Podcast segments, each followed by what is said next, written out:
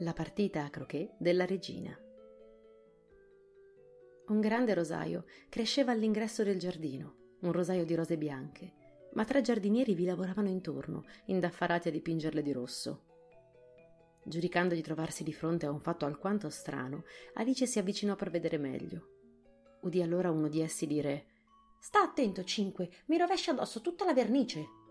Non è colpa mia, rispose Cinque in tono sostenuto. Ha urtato Sette. Sette lo guardò severamente e disse Bravo, Cinque, getta sempre la colpa addosso agli altri. Senti chi parla, esclamò Cinque.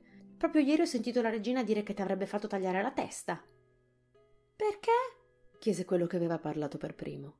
Non è affar tuo, due, replicò Sette. Sì che affar suo, replicò Cinque. Glielo dico io perché, perché ha portato al cuoco bulbi di tulipano invece che cipolle. Sette scaraventò il pennello e aveva cominciato a ribellarsi dicendo Ma questa è una vera ingiustizia! quando il suo sguardo cadde su Alice, che lo stava osservando, e subito si trattenne. Anche gli altri la scorsero e tutti e tre si inchinarono profondamente. Potreste spiegarmi? chiese Alice un po' intimidita. Perché state dipingendo le rose? Cinque e sette non risposero, ma guardarono due. E due si decise a spiegare sottovoce il fatto è, signorina, che qui avrebbe dovuto esserci un rosaio di rose rosse e noi invece ne piantammo uno di rose bianche per sbaglio. Se la regina se ne accorgesse, ci farebbe tagliare la testa a tutti. Così vedete, signorina, stiamo facendo quello che possiamo prima che lei venga. A questo punto Cinque, che stava guardando con grande ansietà intorno, gridò La regina, la regina. E istantaneamente i tre giardinieri si prostrarono a terra. Si sentì un rumore di passi e Alice si volse, curiosa di vedere la regina. Prima comparvero dieci soldati, reggendo le mazze. Assomigliavano ai tre giardinieri, oblunghi e piatti, con mani e piedi ai quattro angoli. Poi venivano dieci cortigiani adornati di diamanti, che procedevano a due a due come soldati. Seguivano dieci principini graziosissimi, saltellando allegramente, tenendosi per mano a coppie. Tutti erano fregiati di cuori. Dietro camminavano gli ospiti, la più gran parte re e regine, e tra essi Alice scorse il coniglio bianco. Stava parlando in grande agitazione, tutto nervoso, accogliendo con un sorrisetto inquieto tutto ciò che gli veniva detto. Passò senza accorgersi di Alice. Seguiva poi il fante di cuori portando la corona reale su un cuscino di velluto cremisi. In coda all'imponente processione venivano il re e la regina di cuori. Alice era in dubbio se gettarsi o no a faccia a terra come i giardinieri, ma non riusciva a ricordarsi d'aver sentito di un contegno simile da tenersi dinanzi ai cortei. Del resto che scopo avrebbe un corteo? pensò, se il popolo si buttasse a terra e non ne vedesse niente. Così se ne rimase buona buona dov'era e attese.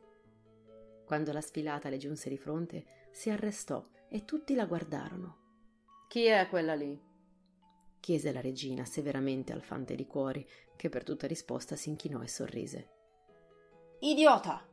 gridò la regina, scotendo il capo con stizza, e volgendosi ad Alice le chiese Come ti chiami, bambina? Alice, se così piace alla maestra vostra, rispose Alice con squisita cortesia, e tra sé aggiunse Non sono che un mazzo di carte, dopo tutto, non c'è da aver paura. E chi sono questi? Chiese ancora la regina, accennando ai tre giardinieri sparsi tutto intorno al rosaio. Era infatti difficile distinguerli, perché il loro dorso era uguale a quello di tutte le altre carte del mazzo. Siccome continuavano a tener nascosta la faccia, non si sarebbe potuto capire se erano giardinieri, soldati, cortigiani o qualcuno dei figli della regina. Che ne so io? disse Alice sorpresa dal suo stesso ardire. Non è affar mio. La regina divenne paonazza dalla rabbia e dopo averla fissata negli occhi come una bestia feroce urlò Tagliatele la testa! Tagliatele! Storie! replicò Alice a voce alta e decisa. La regina non fiatò. Il re le pose una mano sul braccio e mormorò timidamente Pensaci, mia cara, non è che una bambina. La regina lo respinse con rabbia e ordinò al fante Voltali! Il fante eseguì l'ordine scrupolosamente, girando i giardinieri con la punta del piede. Alzatevi! comandò la regina con voce stridula, e i tre giardinieri si rizzarono come spinti da una molla e si misero a fare inchini a destra e a sinistra, al re, alla regina, ai principini, a tutti. Smettetela! tuonò la regina. Mi fate venire il mal di mare. Fu allora che scorse il rosaio e riprese a strillare. Cosa stavate facendo qui? Secondo il desiderio di vostra maestà, volevamo. cominciò Due umilmente piegando intanto un ginocchio a terra.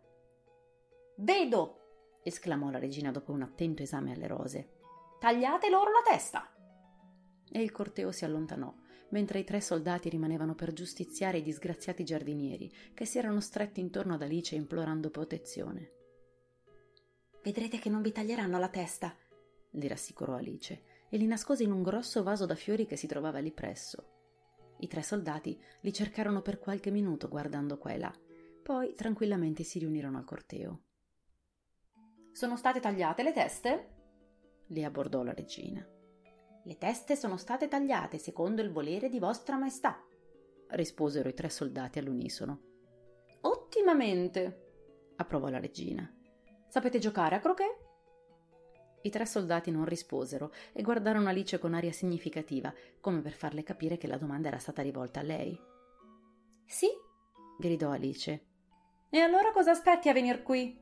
strillò la regina, e Alice si unì al corteo, curiosa di vedere come la cosa sarebbe andata a finire. Che bella giornata, vero? osservò timidamente una vocina accanto a lei. Al suo fianco camminava il coniglio bianco che stava scrutando con ansia la sua reazione. Bellissima, rispose Alice.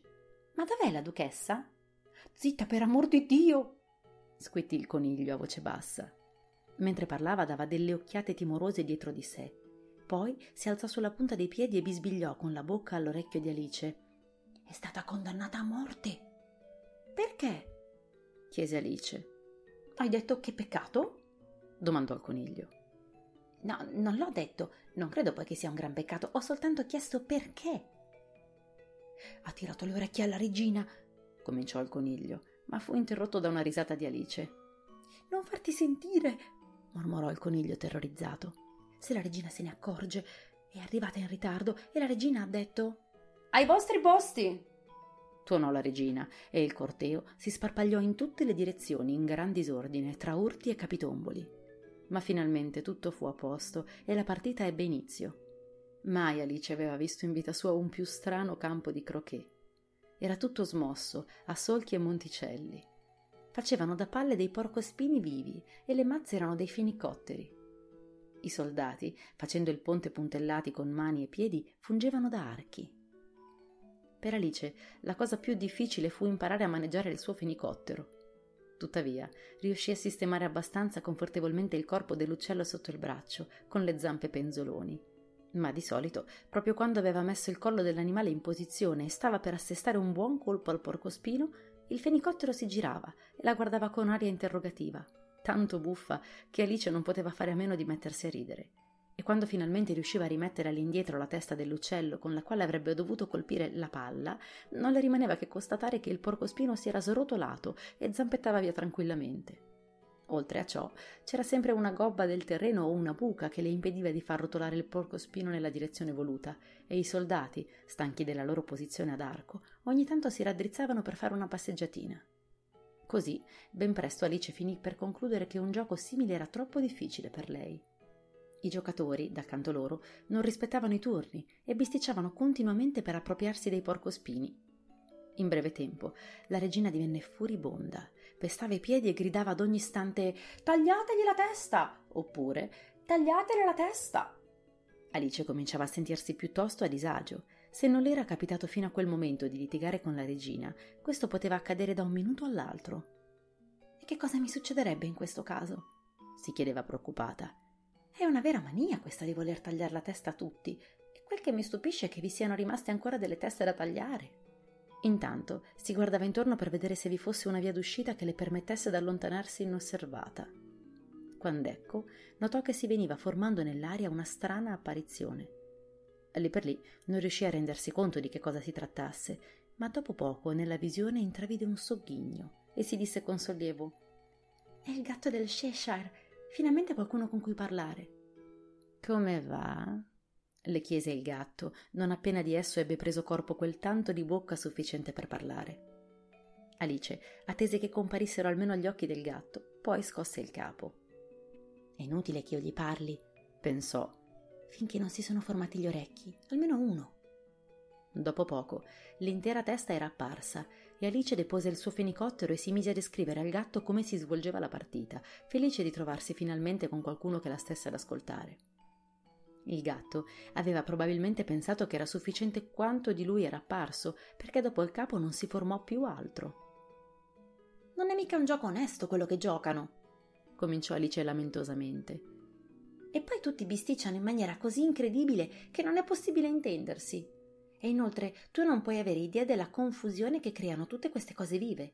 Per esempio, sto per far passare la mia palla sotto un arco quando quello si muove e se ne va via dall'altra parte del campo. E proprio adesso stavo facendo croquet al porcospino della regina, ma ecco che quando quella ha visto il mio si è preso una gran paura ed è scappato via. Ti piace la regina? le chiese a bassa voce il gatto. Ma che? rispose Alice. È tremendamente. Per fortuna, prima di terminare il suo giudizio, si accorse di avere la regina alle spalle tutta orecchi. Così si affrettò a soggiungere. Così tremendamente brava che sarà una vera impresa riuscire ad arrivare alla fine della partita. La regina sorrise e si allontanò. Con chi stai parlando? chiese il re sopraggiunto in quell'istante, guardando la testa del gatto con gran curiosità. È un mio amico, è il gatto dello Shayshire, disse Alice. Permettete che ve lo presenti. Non mi piace affatto il suo aspetto, disse il re. Ma voglio mostrarmi liberale, gli permetterò di baciarmi la mano. Non ci tengo proprio, replicò il gatto. Non fare l'impertinente, gridò il re. E non guardarmi così. Dicendo questo, si rifugiò dietro le spalle di Alice. I gatti possono guardare i re, ella disse. L'ho letto da qualche parte, ma non ricordo dove. Bisogna mandarlo via, disse il re con decisione e chiamò la regina che stava passando in quell'istante. Mia cara, vorrei che tu facessi allontanare quel gatto. La regina aveva evidentemente una sola maniera per risolvere le questioni, grandi e piccole. Tagliategli la testa! Gridò infatti, senza nemmeno dare un'occhiata in giro. Corro a chiamare io stesso il carnefice, disse il re tutto contento e volò via. Udendo la voce della regina che in distanza strillava con ira crescente, Alice pensò che fosse opportuno tornare a vedere a che punto si trovava il gioco. Aveva appena sentito condannare a morte tre giocatori per aver perso il turno e la cosa non le piaceva affatto, perché la partita era giunta a un tal punto di confusione che non si riusciva mai a capire quando fosse arrivato il proprio turno. Così si mise a cercare il suo porcospino. Questo stava azzuffandosi con un suo compagno, cosa che parve ad Alice una splendida opportunità per far croquet, mandandoli l'uno contro l'altro. La sola difficoltà era che il suo fenicottero se n'era andato dall'altra parte del giardino, dove Alice poté vederlo fare inutili sforzi per volare su uno degli alberi. Ma dopo il tempo necessario per catturare il fenicottero, Alice se ne tornava sui suoi passi, quando s'accorse che la zuffa era finita e che i porcospini erano spariti. Pazienza, pensò. Tanto anche gli archi se ne sono andati. Prese dunque il suo uccello sotto il braccio, perché non le scappasse di nuovo, e tornò a riprendere la conversazione con il suo amico. Quando raggiunse il gatto del Cheshire, vide una gran folla raccolta intorno a lui. Era sorta una discussione tra il carnefice, il re e la regina, che strillavano per tutti, mentre gli altri se ne stavano in silenzio, lanciandosi delle occhiate inquiete. Quando videro Alice, tutti e tre si rivolsero a lei perché risolvesse la questione. Ognuno diceva le sue ragioni, ma già che parlavano tutti insieme, Alice non poté rendersi esattamente conto di come stessero le cose. Era opinione del carnefice che non si potesse tagliare una testa disgiunta dal corpo. Non aveva mai fatto fino a quel momento nulla di simile e non se la sentiva proprio di inaugurare un nuovo costume alla sua età. A questo si opponeva il parere del re, che qualsiasi cosa possieda una testa può venir senz'altro decapitata. Tutto il resto, diceva, erano sciocchezze. La regina aveva un argomento ancor più sicuro, che se in men che non si dicano si fossero spicciati avrebbe fatto tagliare la testa a tutti. Ed era appunto per questo argomento che gli sguardi dei presenti erano tutti così angosciati. Alice non trovò null'altro di meglio da dire che il gatto è della duchessa, domandatelo a lei. È in prigione, disse la regina. Conducila qui, ordinò al carnefice, e questi partì come un razzo. La testa del gatto, intanto, cominciava a svanire, così che quando il carnefice ritornò con la duchessa era scomparsa del tutto. Re e Carnefice non riuscirono a darsene pace e corsero a lungo di qua e di là alla sua ricerca come pazzi. Gli altri, nel frattempo, avevano ripreso a giocare.